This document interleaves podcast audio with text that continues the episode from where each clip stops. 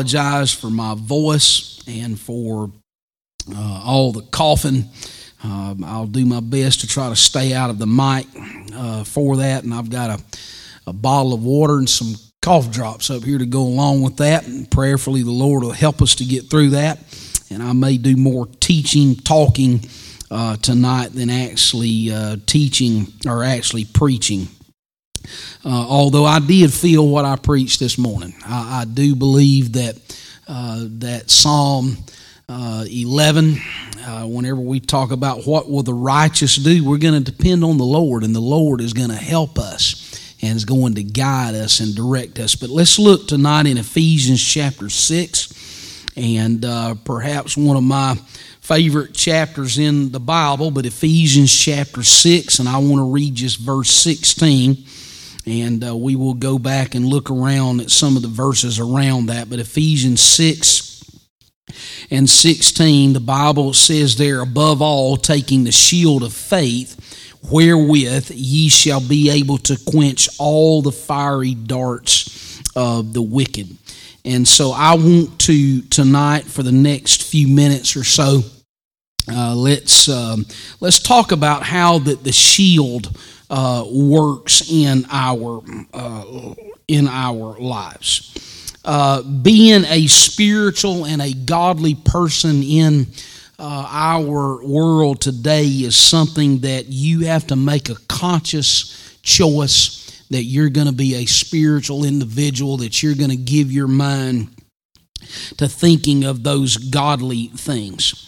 And uh, one of the old Puritans, Thomas Manton, uh, said it like this He said, A Christian's life is a warfare, and we cannot discharge the duties of it without there being a battle or a conflict that we're involved in. And I believe that, that all of us are certainly aware. In fact, uh, that's probably a very common theme that I uh, preach to you on a regular basis that you are indeed in uh, a battle. I'd like for you to turn back just a few pages with me in your Bible and look with me to Ephesians chapter 2 and notice where that Paul gives us the battlegrounds that we fight on. He says it in beginning in verse 1, Ephesians 2, and you hath he quickened who were dead in trespasses and sins, wherein in time past ye walked according to the course of this world. That is the first battleground, the world. And then he says, according to the prince of the power of the air, the spirit that now worketh in the children of disobedience. That's the second battleground. And that is the battleground that the devil uses. And then among whom also.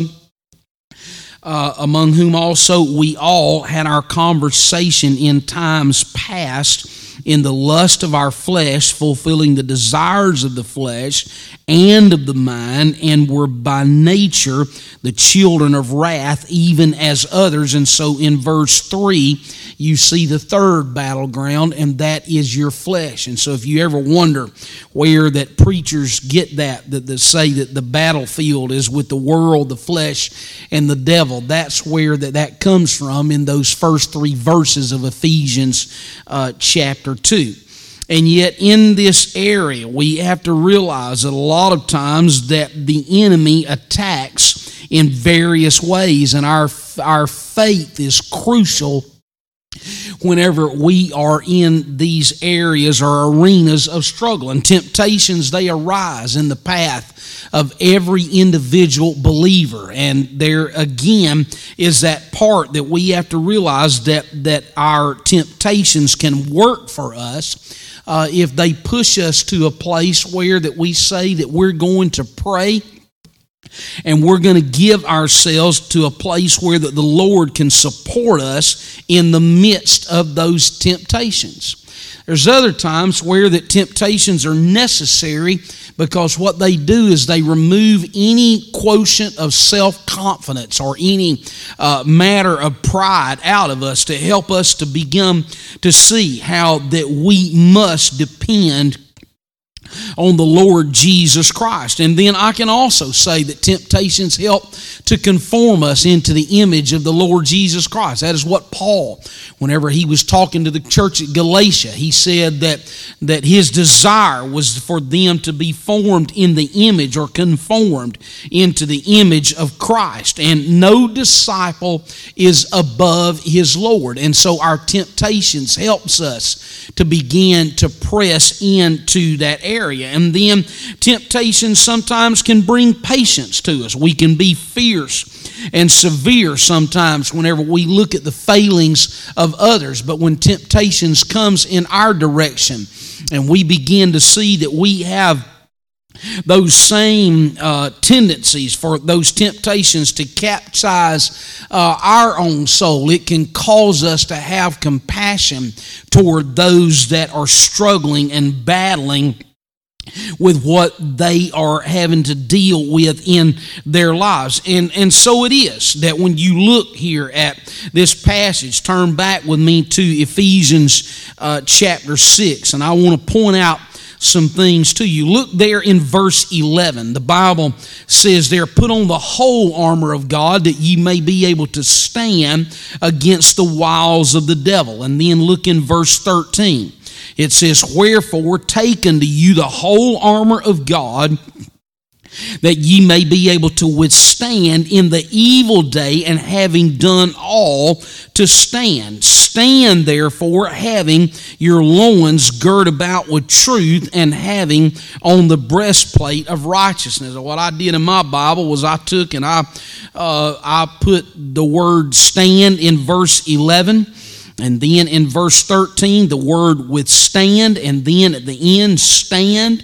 And then in verse 14, stand. Just put four boxes around those words there because we begin to see that that same word, even though in, in, in a couple of the verses, uh, it uses, or one of the verses, it uses the word withstand. All of those have the same root, which tells us that we have to be anchored uh, in our battle. Turn back with me a page or so and look in Ephesians chapter 4 and look in verses 27. The Bible says there, neither give place to the devil. That word there, place, the Greek word there is topos, and you've heard that expression before to look at a, a topographical map.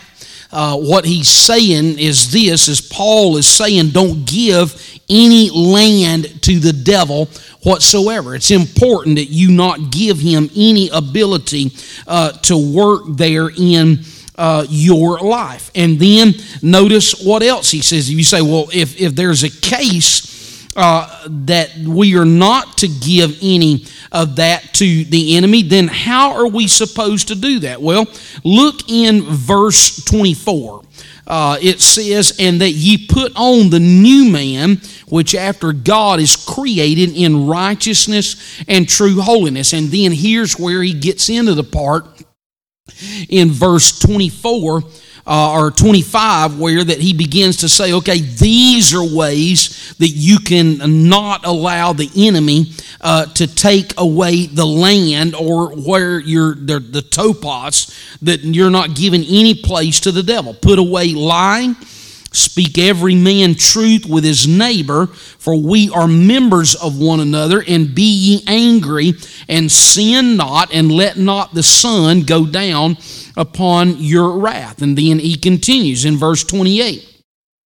He says, Let him that stole steal no more, but rather let him labor, working with his hands the thing which is good, that he may have to give to him that needeth. Let no corrupt communication proceed out of your mouth, but that which is good to the use of edifying, that it may minister grace unto the hearers. And grieve not the Holy Spirit of God, whereby ye are sealed unto the day of redemption. Let all bitterness and wrath and anger and clamor and evil speaking be put away from you with all malice, and be ye kind one to another, tenderhearted, forgiving one another, even as God, for Christ's sake, hath forgiven you. And then he continues on even in the chapter 5 about how that there are ways where uh, that we can make sure that we do not allow the enemy to gain a foothold in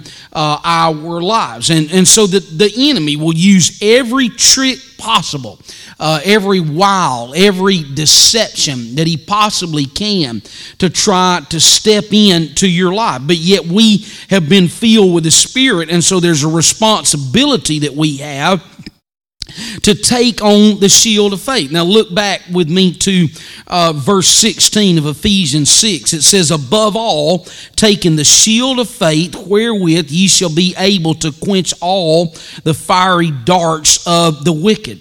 There, there are some that have, have come and mistakenly come to believe that the shield of faith is the most important uh, part of the armor because they take that word there where that it says above all from what Paul uh, is saying. But yet, when you look at uh, Ephesians chapter 6 and verse 11, Paul is saying, put on the whole armor of God. Not just take certain pieces of armor, but you take all of the pieces of armor and you put on the whole armor of God so that you can stand against the wiles of the devil. So that word there, that phrase, above all, really kind of gives us the meaning that we are to position our faith over uh, every other implement of the armor that we have, knowing that our faith helps us to be able to mix all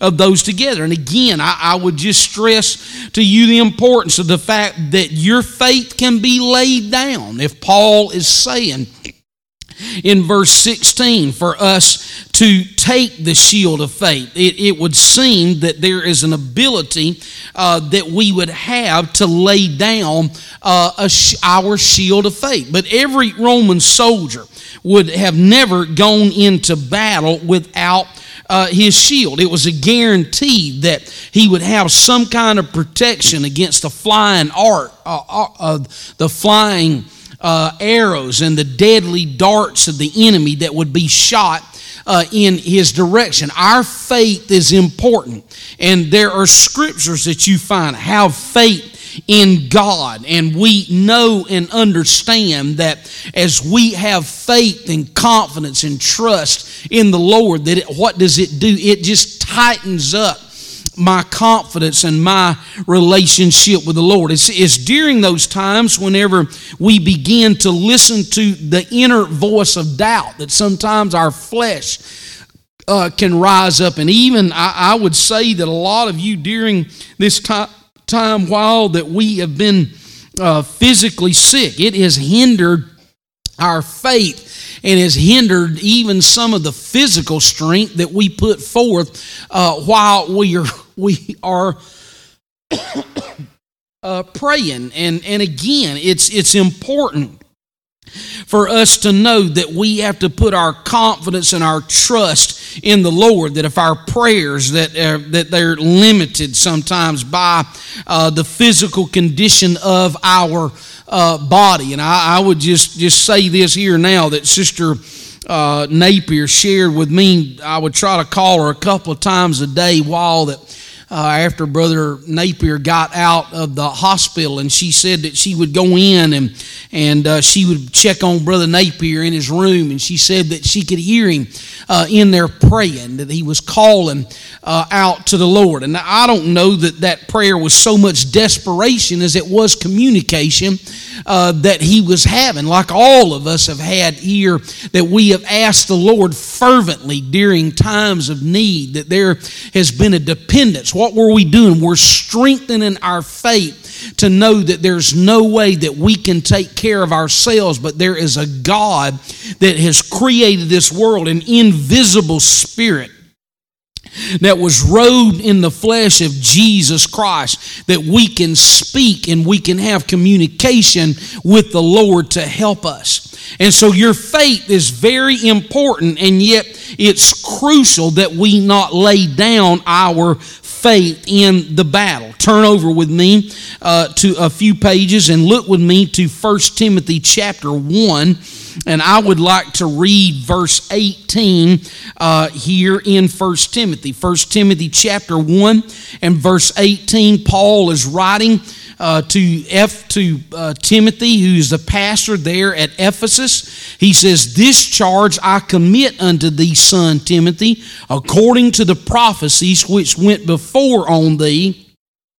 That thou by them mightest war a good warfare, holding faith and a good conscience, which some having put away concerning faith, have made shipwreck. Now, notice what Paul does. He says that in verse 18, if there's going to be a good warfare, how are you going to do that? The answer is there in verse 19. You're going to hold faith and a good conscience. And I would just say that a good faith and a good, or holding a holding faith and a good conscience is going to be very much closely connected uh, in your relationship with God because your faith helps your conscience. There's a number of times in Paul's writings, in his epistles that he wrote, where that he talked about a good conscience or a pure conscience, a clean conscience, one that was not accusing.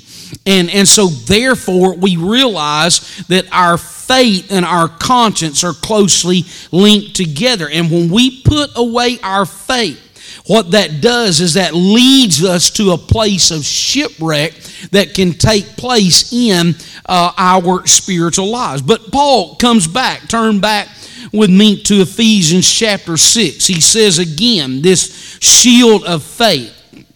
Above all, taking the shield of faith, wherewith ye shall be able to quench all the fiery darts of the wicked. The shield that Paul was having reference to was a shield that was probably about the size of a small door.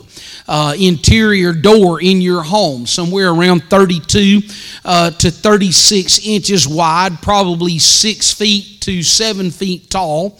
And it was uniquely created in a way where uh, that there were buckles that were on the sides that were more so, instead of buckles, they were more like slots where that they could take it and get connected up with the soldier that was there next to them. And, and the name of that shield was a shield that was called the thureos, a, a, a door, uniquely. Oddly, the root word of that is meaning a door and they would be able to advance forward and move, especially uh, if they were in a sense of unity. So you can imagine that as they all began to go forward toward the attack, that when all the piercing or the piercing arrows that would be shot in their direction, that there would be almost like that there was a wall that was moving forward in the direction that would be able to protect them. But yet that shield was not made out of wood, it was made out of a leather uh, material that had been stretched over a wooden frame. It was important that every one of those soldiers would take out some oil and that they would anoint that shield on a very regular basis so that that oil or that shield would not crack and dry in the midst of all that. Years ago, I preached a uh, sermon. I probably need to see if I can pull it out of the mothballs and re-preach it again. But uh, in 2 Timothy chapter 1, where that it speaks about Saul's shield being, being vilely cast aside because of its uh, lack of anointing.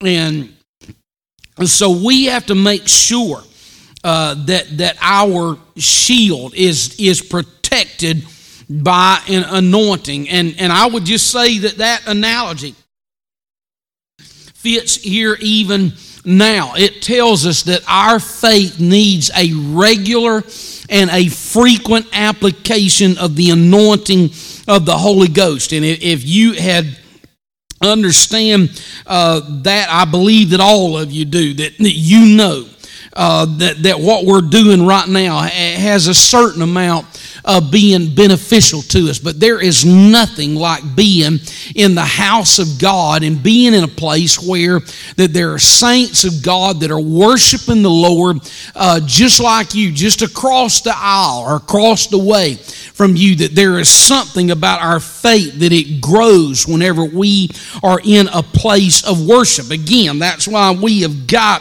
to open up the doors of our churches to be able to come into a place where that we feel the freshness of the Holy Ghost there. There is nothing like a fresh touch of the Holy Ghost that comes in uh, to our lives. And what it does is it keeps our, our faith from becoming brittle and hard and stiff. And if we ignore our faith and there is not regular applications and prayer times and engagement with the Word and times of not only private prayer but public prayer, then there becomes a time where the, the shield of faith can get into a place where that it is neglected and, and it, it no longer has the strength to be able to deter against the arrows that comes in our direction. And faith that is ignored I'll tell you what happens. It will always and break and fall to pieces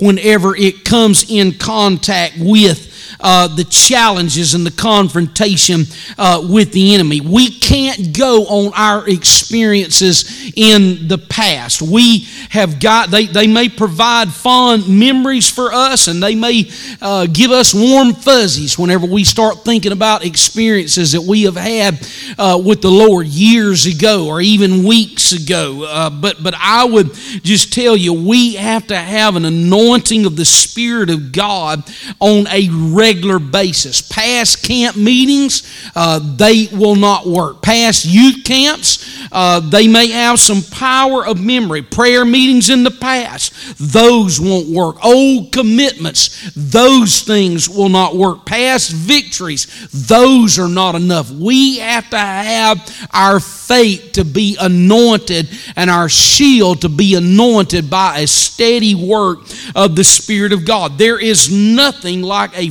fresh anointing of the Holy Ghost that saturates every one of our uh, weary spirits. And I'm anticipating next weekend that taking place here in uh, our uh, uh church. A.W. Tozer, if you have, have never read any of uh, A.W. Tozer's writings, he's very provocative. He was one of the revival writers of the 1950s and 60s and just has some very good things to say. But he preached a sermon one time about backsliding and he had these things to say. He said there's some things that takes place in uh, someone's heart whenever they begin to backslide. They lose interest in communion with God. They get bored with church and they're embarrassed by the zeal and by the energy of other Christians. And they're embarrassed whenever the things of God are brought up in uh, a public setting. He, he, a man that's backsliding assumes a critical spirit toward everything related to the kingdom of God. And then he will become or have the tendency to become a professional in his relationship with God. And I, will just be frank with you. I was talking uh, to a friend of mine this past week, the pastor's up in uh, the north, I guess you'd say the Midwest or so. And I was just talking uh, to him. And I, I told him, I said, I pray that I never become a professional preacher or professional pastor, that it's important that some way that we give ourselves to a, a part where that we do not backslide. But Tozer went on to say, he said that, that a man that's backsliding gets tired of giving and he soon stops because it has become just a mere habit for him. And, and preachers can be guilty of backsliding. You would be amazed sometimes at how much uh, that, that in a professional ministry setting that ministers ministers can get distant from the Lord. How, how can a preacher know that if he is backsliding? Well, he no longer preaches with conviction any longer. He no longer preaches what he used to preach in the past because he's embarrassed by his old heartfelt convictions, prayer lives that he has has only become has only become functional and that out of duty and, and ministry has gotten to be far more social than what it has spiritual. His schedule is full of insignificant instead of the magnificent and he no longer gives himself time to think and to muse over the scriptures and to just think about the Lord and about the work of God. He no longer pursues an unction and instead he tries to become a man of eloquence. I pray that God would not allow me to fall into that part. I've got to have an anointed shield just as much as you have to have an anointed shield. There has to be a fresh anointing of the Holy Ghost that takes place in every single one of our lives. And so, whenever you say, well, the, the challenge or what does the shield do? The shield quenches all of the fiery darts.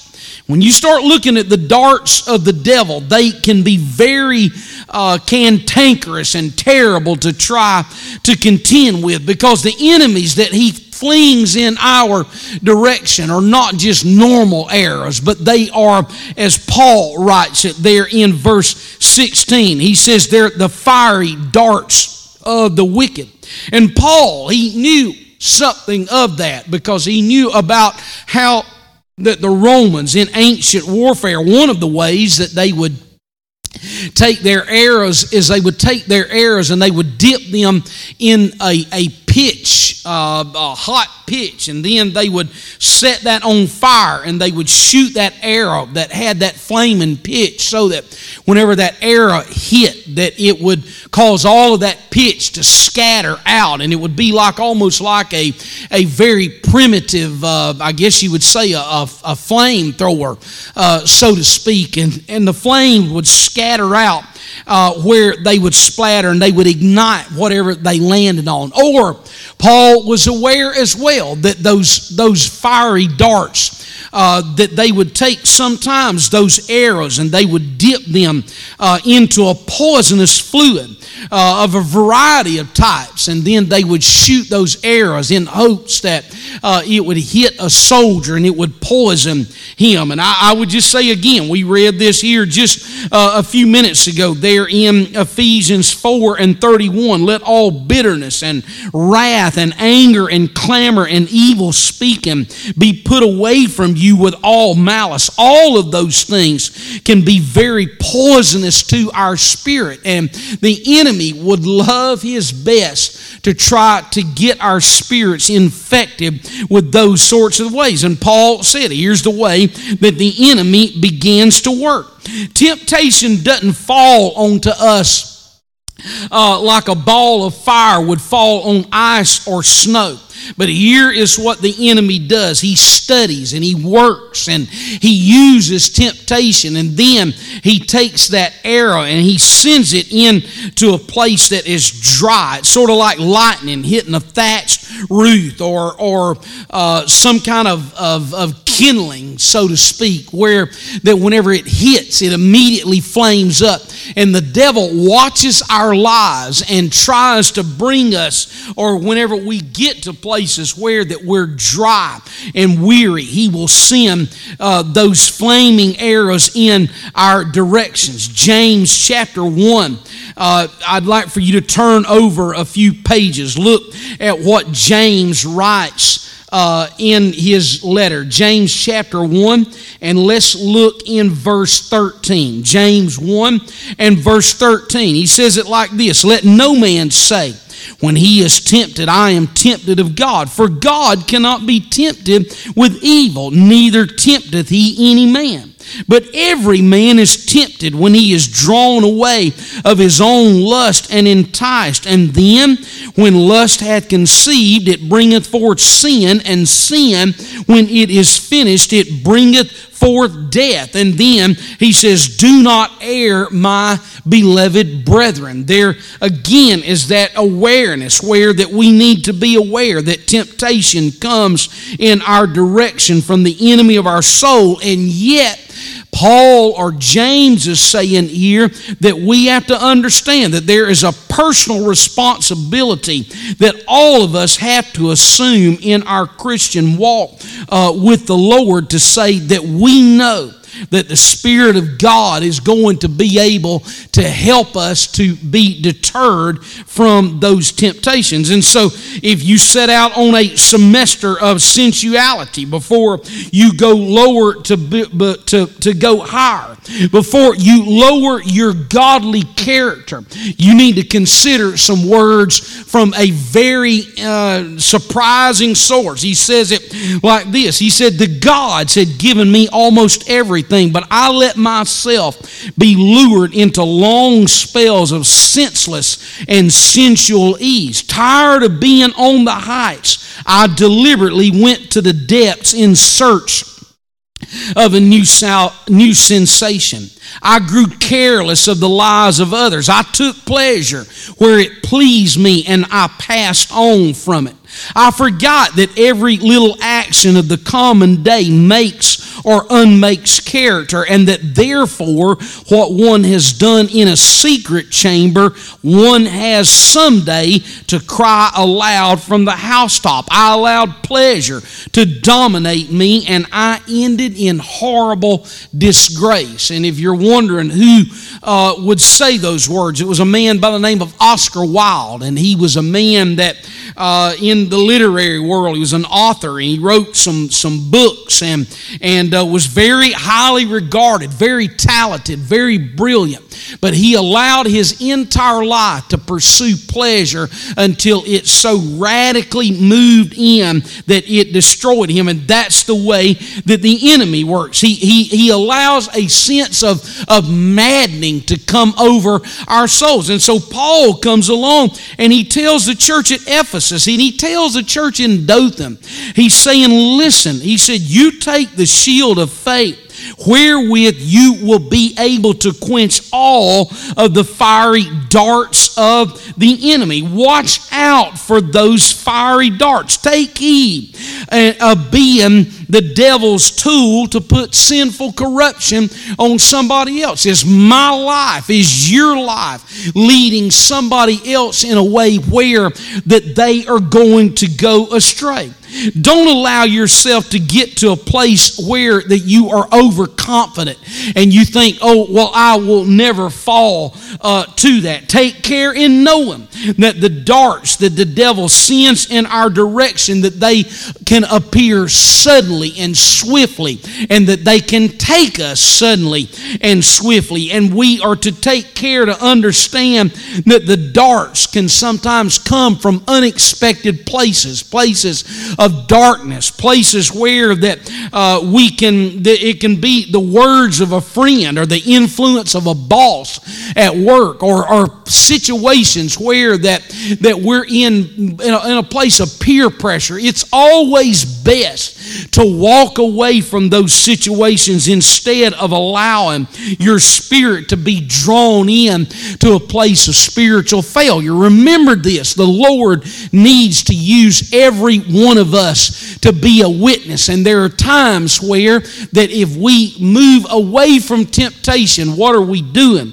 We're becoming a witness for those people that needs to hear the voice of God. These arrows are shot by the devil and by our flesh and by the world, and they have a wounding and a killing nature to them. But you have to know that Paul spoke of that. He said that this here, that there are again the fiery darts of the wicked, but there's a promise that we have here in this verse. And, and I preached a few weeks ago about pleading the promises. This is a promise that you can plead and you can ask the Lord for because it says, Wherewith ye shall be able to quench all the fiery darts of the enemy. So if the Lord provides us with a shield, if He provides us uh, with faith, and again, I'm just going to say that faith moves into more than just a personal faith that you have in salvation. Whenever I say that I speak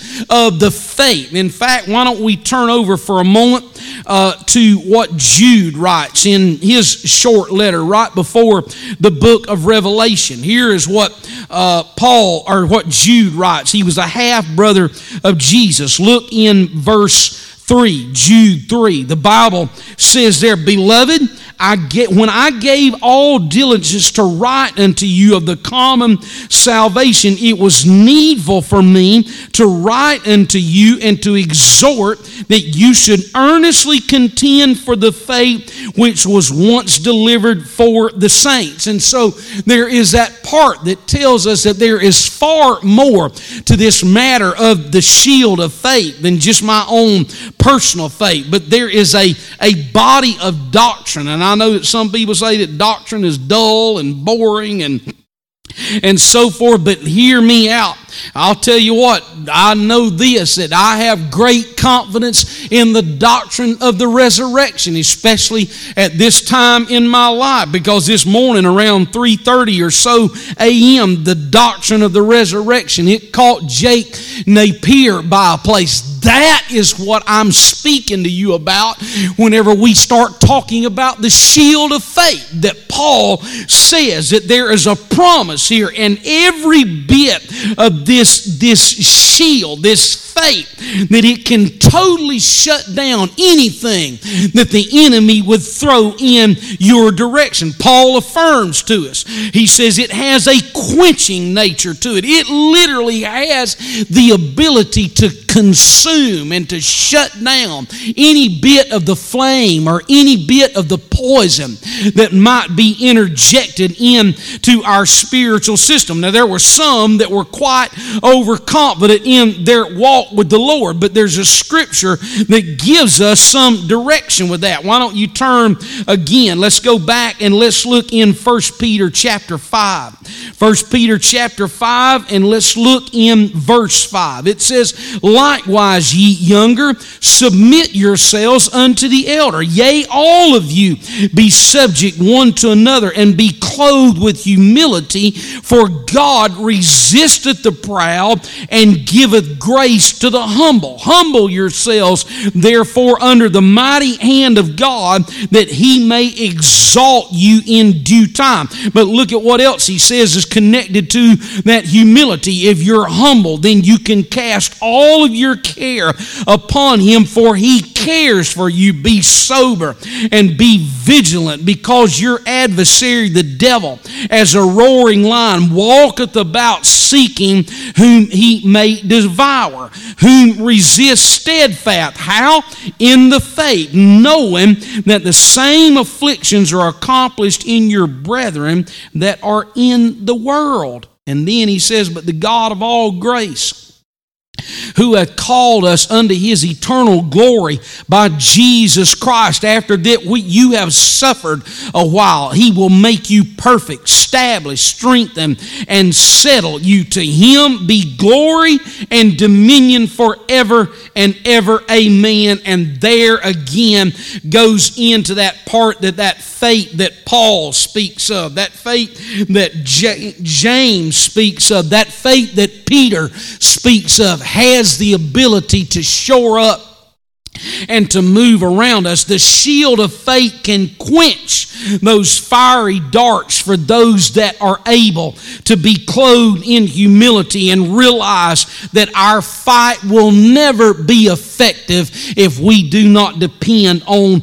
the Lord Jesus Christ. And so it is that, that we have to know that there is a quenching nature of the shield. The shield quenches those fiery darts of the wicked by helping us to see far beyond where this world is. It, it, takes the mist out of the way. It helps us to see through sin and all of the horrible effects that sin has on our world. And I, I mentioned this morning while I was preaching that, that, my, uh, that my intake of, of the news this past week has, has been very uh, it's been very discouraging to watch and to see what's taking place not only in our nation but in our world to realize that we live in a fallen world and so there's times where that, that sin can put, uh, or, or the condition of the world can put a mist in front of your eyes. What's the remedy to take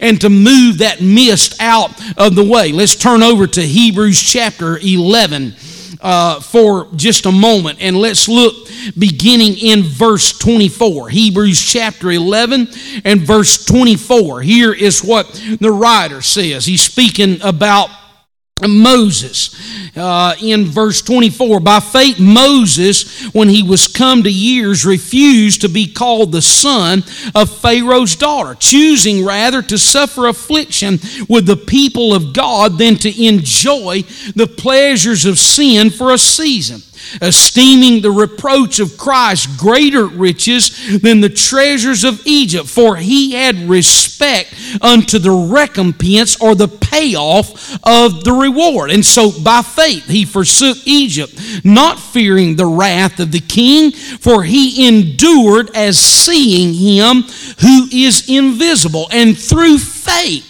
he kept the Passover and the sprinkling of the blood, lest he that destroyed the firstborn should touch them. And then by faith they passed through the Red Sea as by the dry land, which the Egyptians, assaying to do also, were drowned there. And by faith the walls of Jericho fell down after they were compassed about seven days. And so again, that roll call of the faithful there in Hebrews 11 that tells us about what faith does. That there's times where that all we can see is Egyptians rise rising up or pursuing us. We don't see a way of escape. We, we feel like that they're breathing down our neck. And then we get to swollen Jordans and we ask ourselves, how are we going to get across the Jordan? Or how are we going to get in to the land of promise? And yet we have to understand that faith has a piercing eye and it can see so much further than what the carnal, unspiritual eye has. So, our faith, this shield that you have here, it quenches those fiery darts by taking every bit of the fuel that's burning away from them. And if you empty out the lamp of its oil, that lamp is going to go out. And our pride is what fuels carnality sometimes. And we have to realize that if we move away from that, then the Lord can help us. I want you to turn back in your Bibles and look at this verse. This is a very good verse uh, for you to see. Psalm 73. Uh, it deals with the prosperity of the wicked and, and asaph is talking about that how that he goes in and he sees the prosperity of the wicked and and uh, it seems like that their way is so much easier and lighter than what a saint of god is marching but look in verse 17 of psalm 73 Asaph writes this. He said, Until I went into the sanctuary of God, then understood I therein. Surely, Lord, you have set them in slippery places. Thou castest them down into destruction. And how are they brought into desolation as in a moment, and they are utterly consumed with terrors? Again, link that up with Psalm 11 that I preached to you here this morning. What are the righteous going to do? They're going to look to a holy God. So, what are you going to do whenever you're faced with the challenges of life and the fiery darts of the enemy. Now you look to your faith. We look to a holy God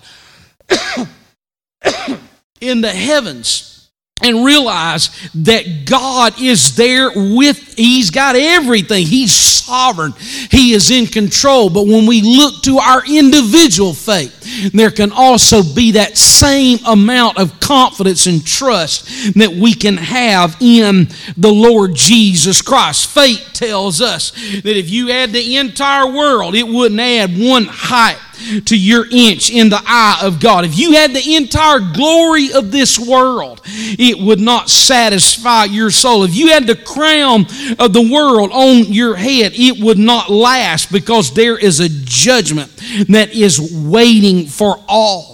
And perhaps one of the greatest ways that we can look in the scriptures and to ask ourselves, how did other people deal with the challenges that they faced in uh, their lives? It, it is for us to look to those heroes of faith, where that rather than defile their conscience and prostitute what God had given to them, that there was something that took place in their hearts and in their spirit. So, in, in conclusion, I want to share some of these scriptures with you. Turn with me uh, to Daniel chapter 1, and I'm sure this is a familiar scripture to you, or I hope it is. Daniel chapter 1 and look with me to verse 8. The Bible says in Daniel chapter 1 and verse 8, but Daniel purposed in his heart that he would not defile himself with the portion of the king's meat, nor with the wine which he drank. Therefore, he requested of the prince of the eunuchs that he might not defile himself. And so when we look at that, we understand that Daniel was a man that said, you know what, there are fiery darts. I feel the pressure to conform here to Babylonian society, but he purposed in his heart that he would not do that. Now turn with me back uh, to Hebrews chapter 11 and look with me to verse 13. Hebrews chapter 11 and verse 13 says, These all died in faith, not having the promises, but having seen them afar off, and were persuaded of them, and embraced them, and confessed that they were strangers and pilgrims on the earth. They died in faith. They didn't receive the promises down here, but they died in faith, believing that the Lord was going to be able to deliver. And then skip down to verse 33 of Hebrews 11. It says, Who through faith they subdued kingdoms and wrought righteousness, obtained promises, stopped the mouths of lions. They quenched the violence of fire and escaped the edge of the sword. Out of weakness were made strong waxed valiant in fight, turned to flight the armies of the aliens. Women received their dead raised to life again, and others were tortured, not accepting deliverance, that they might obtain a better resurrection. And others had trial of cruel mockings and scourgings, yea, moreover, of bonds and imprisonments. They were stoned and were sawn asunder, were tempted, were slain with the sword. They wandered about in sheepskins and goat skins, being destitute, afflicted, tormented. And I love this phrase that is just kind of slipped in there. It's a parenthetical phrase. It says, Of whom the world was not worthy. They wandered in deserts and in mountains and in dens and caves of the earth. And all these, having obtained a good report through faith, received not the promise, God having provided some better thing for us, that they without us should not be made perfect. And so it is that we start understanding this matter that not only is faith our shield, but again, that bigger body of faith. Jude 3 that I read just a few minutes ago, our common salvation, earnestly contend for the faith. Psalm 3 and 3, but thou, O Lord, art a shield for me, my glory, and the lifter up of mine head. Psalm 28 and 7, the Lord is my strength and my shield. My heart trusted in him, and I am helped, and therefore my heart greatly rejoiceth.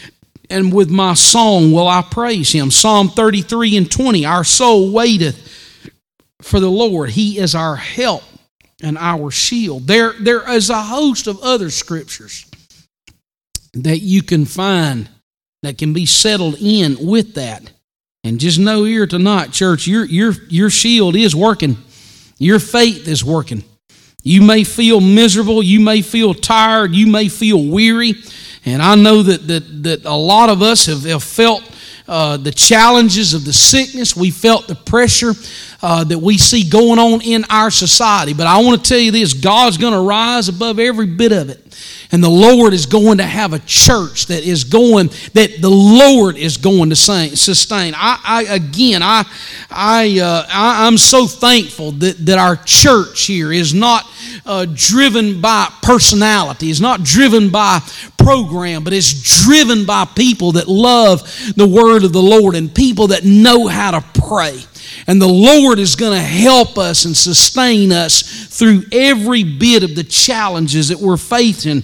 And so I would just tell you here tonight that the shield still works. Your shield works. My shield works because God is our shield. I'd like to pray for you here tonight. Lord, I'm thankful for your goodness. And again, Lord, despite our, our physical limitations here tonight, we still know that, that our faith, God, is strong. We sense, Lord, your presence. And I ask you, Lord, tonight that you let the faith, God, of your word, the faith of the Spirit,